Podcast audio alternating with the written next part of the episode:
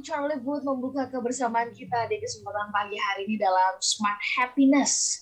Dan uh, judul lagu ini sangat tepat sekali untuk mengantarkan kita untuk membahas mengenai sebenarnya masih dibutuhkan gak sih, penting gak sih, gitu, relevan gak sih, perlu nggak sih setiap kita ini membahas mengenai personal branding?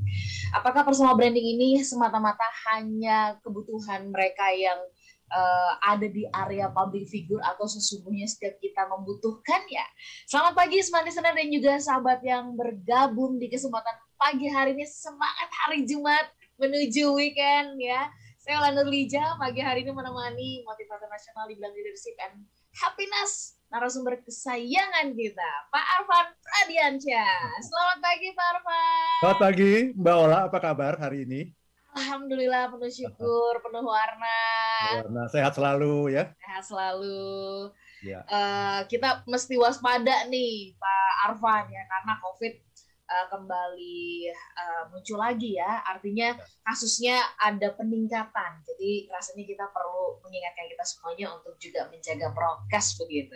Betul, Mbak Betul. Ya. Pak Arfan dari lagu The Way I Am from Charlie Puth. Di bagian mana yang Pak Arfan ingin memberikan penekanan? Lagunya ini um, menghentak banget loh pagi ini. Ya. Jadi rasanya mungkin juga bukan hanya musik tapi juga kata-katanya ada yang langsung jeder begitu ya.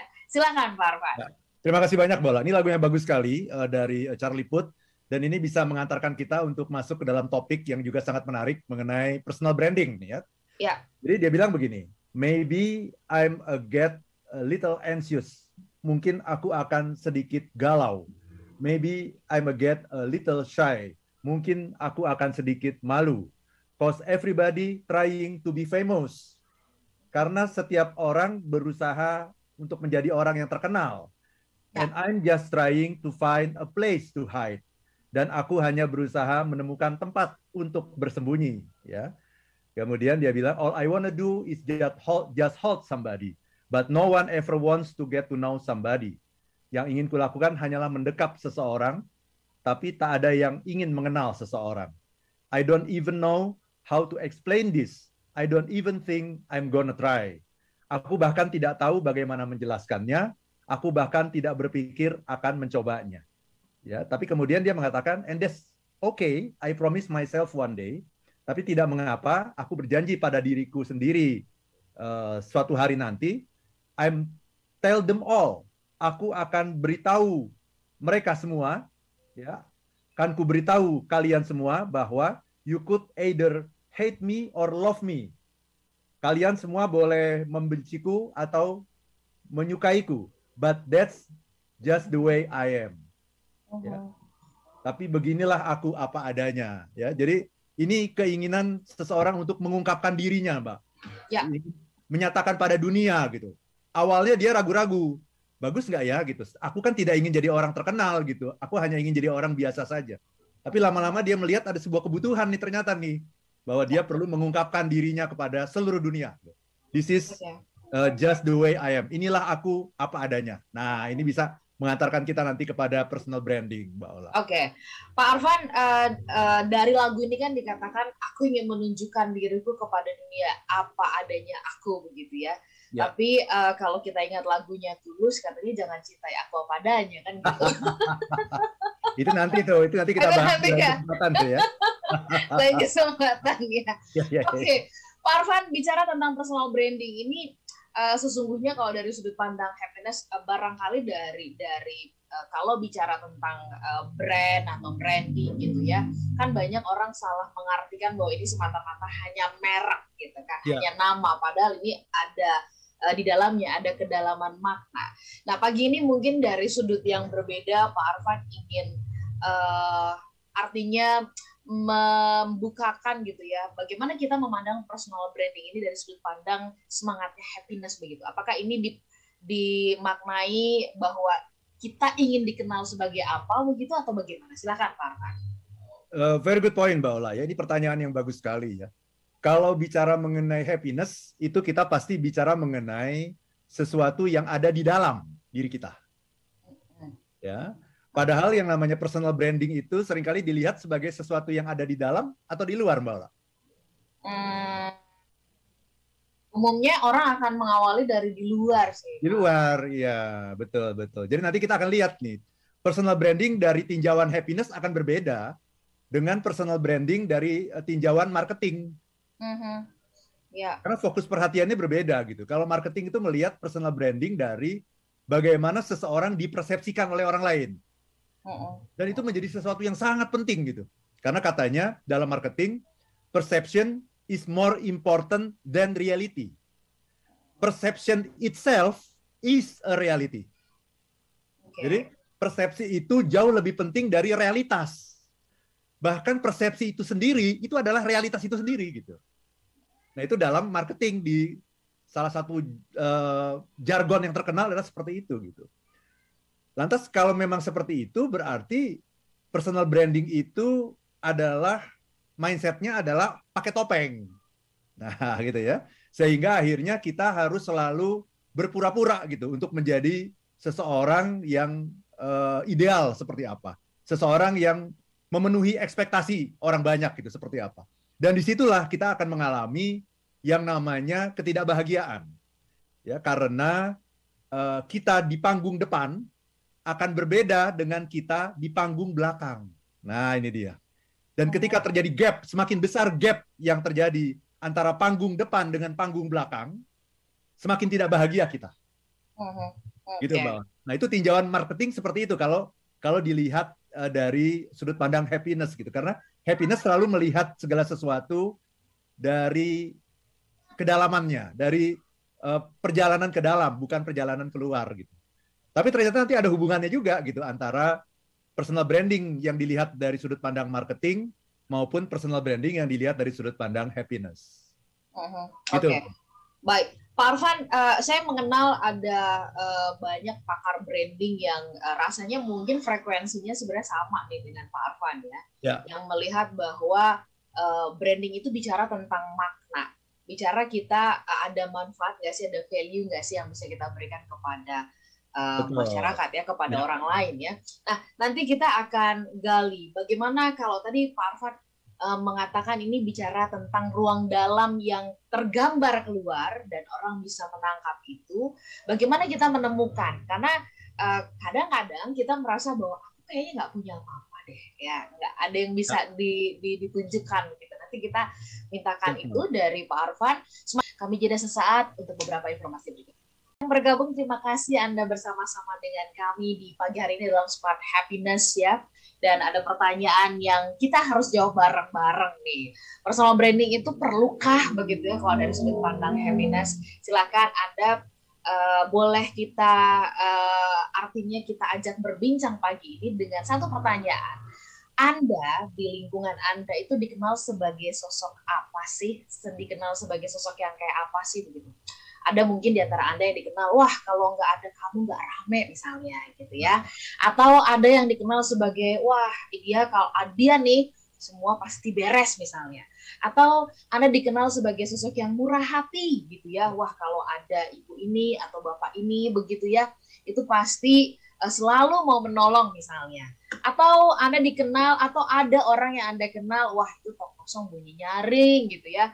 Hanya keren di permukaan tapi begitu diajak uh, berkolaborasi atau apa begitu kok kayaknya nggak bisa ngapa-ngapain misalnya.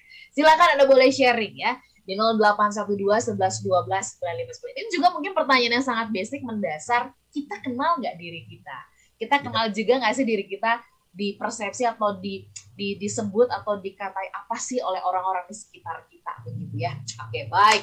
Pak Arfan, kita sambung perbincangannya, bahasannya begitu.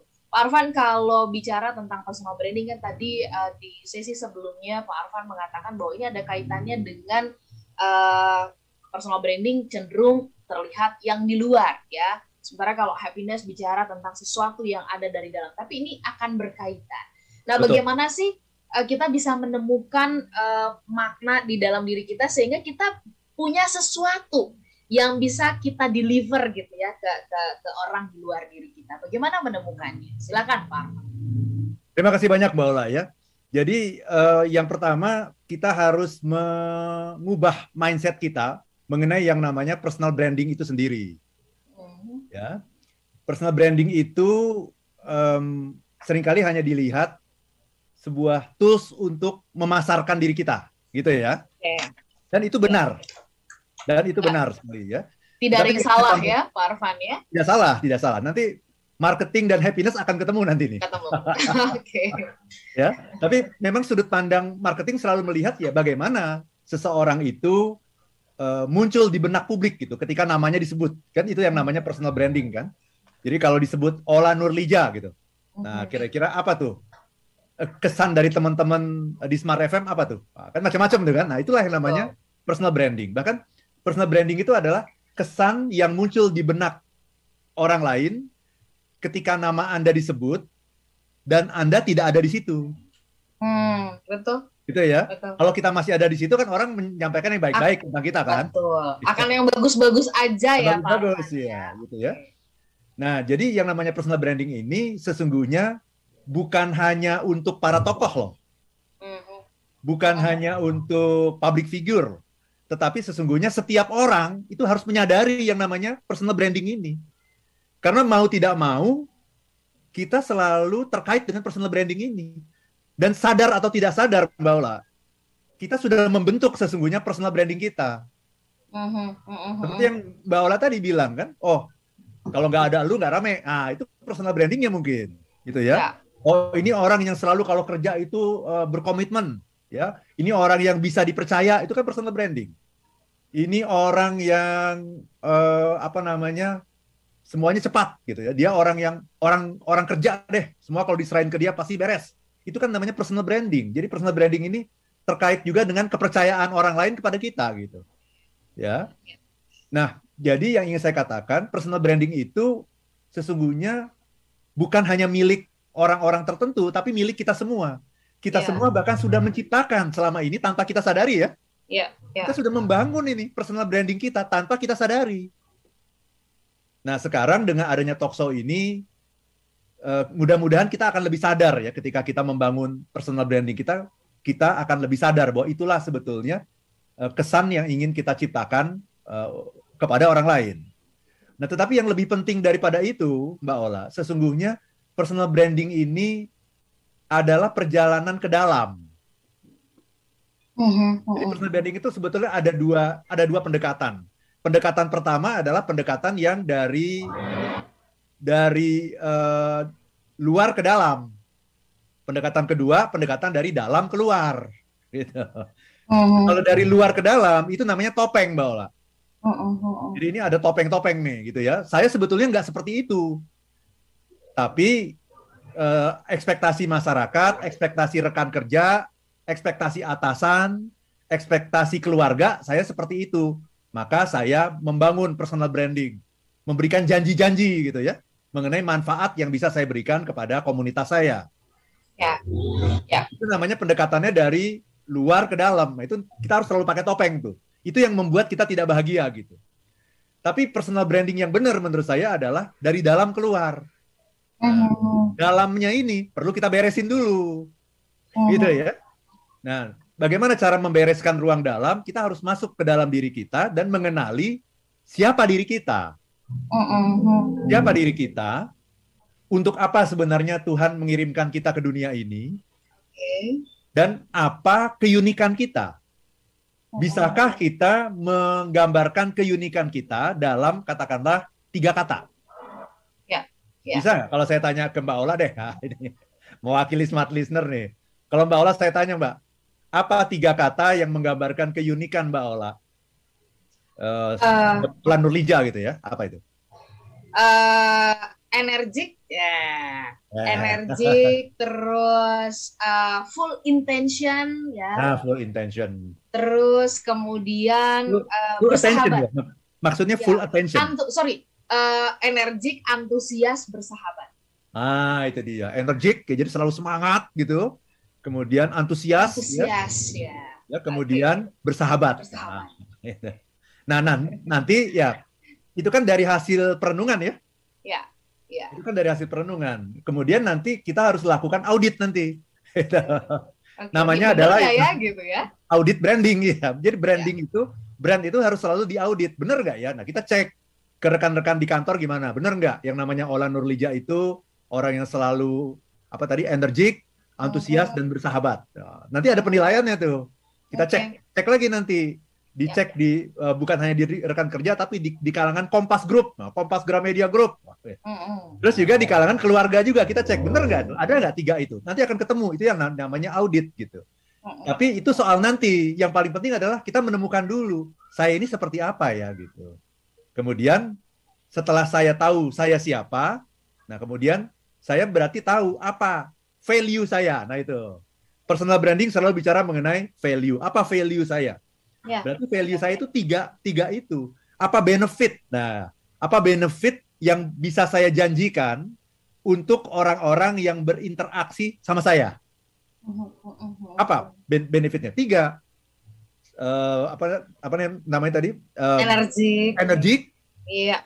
Antusias, Antusias okay. dan bersahabat. Ya, ya. gitu ya. Jadi ya. saya berani menjanjikan bahwa semua orang yang berinteraksi dengan saya itu akan selalu energi selalu mendapatkan uh, transfer energi ya gitu ya selalu bersemangat selalu positif tapi juga bersahabat nah itu jadi dimulai dari menemukan diri sendiri dulu kemudian kita jadi tahu value kita benefit kita manfaat yang kita berikan untuk orang lain nah hmm. kemudian baru kita rumuskan itu dalam sebuah tagline begitu yang kemudian nanti kita harus lakukan evaluasi itulah yang namanya audit tadi itu mbak Ola ya Baik, Pak Arfan, apa uh, yang terjadi ini kan mungkin sering kali orang jadi uh, terbentur ya ketika kita misalkan berhasil menemukan diri sendiri. Tadi saya misalkan yeah. saya ambil contoh saya lah begitu ya, uh, energik, antusias, bersahabat. Oke, ini menemukannya ya uh, lewat uh, apa sih respon-respon orang nih selama ini begitu ya, yeah. kalau ketemu dan sebagainya, sehingga kemudian bisa merumuskan itu. Tapi ada orang yang atau kita, kebanyakan dari kita, ketika kita diminta untuk uh, coba sebutkan tiga kata yang menggambarkan ibu misalkan seperti itu khawatir dianggap nanti dianggap sombong nih. Nanti dianggap uh, apa namanya takabur atau aduh kan yang bisa menilai kita kan sebenarnya hanya orang lain ya bukan kita. Nah bagaimana dengan pandangan yang seperti ini Pak Arfan? Nanti kita bahas ya. Pak ya, Arfan ya di sesi berikutnya Smart Listener dan juga sahabat yang bergabung kami jeda sesaat. Dan kami ajak kembali ya kabar gembira uh, yang tanggal 23 kami akan gelar. Ini saya nggak mau tahan-tahan kabar gembiranya. So, ayo yang semalam janji di jamnya Pak Arfan, Mbak Ola, saya mau daftar, mau dapat buku. Pergunakan kesempatan pagi ini ya buat lima orang nanti yang mendaftar itu akan mendapatkan buku dari Pak Arfan. Koleksinya banyak loh dan koleksi di Smart FM juga beragam nih ya judul-judulnya. Silahkan Anda dapatkan informasi lengkapnya ke 0813 3250 3713 Sekali lagi ke 0813 3250 3717. Kami jadi.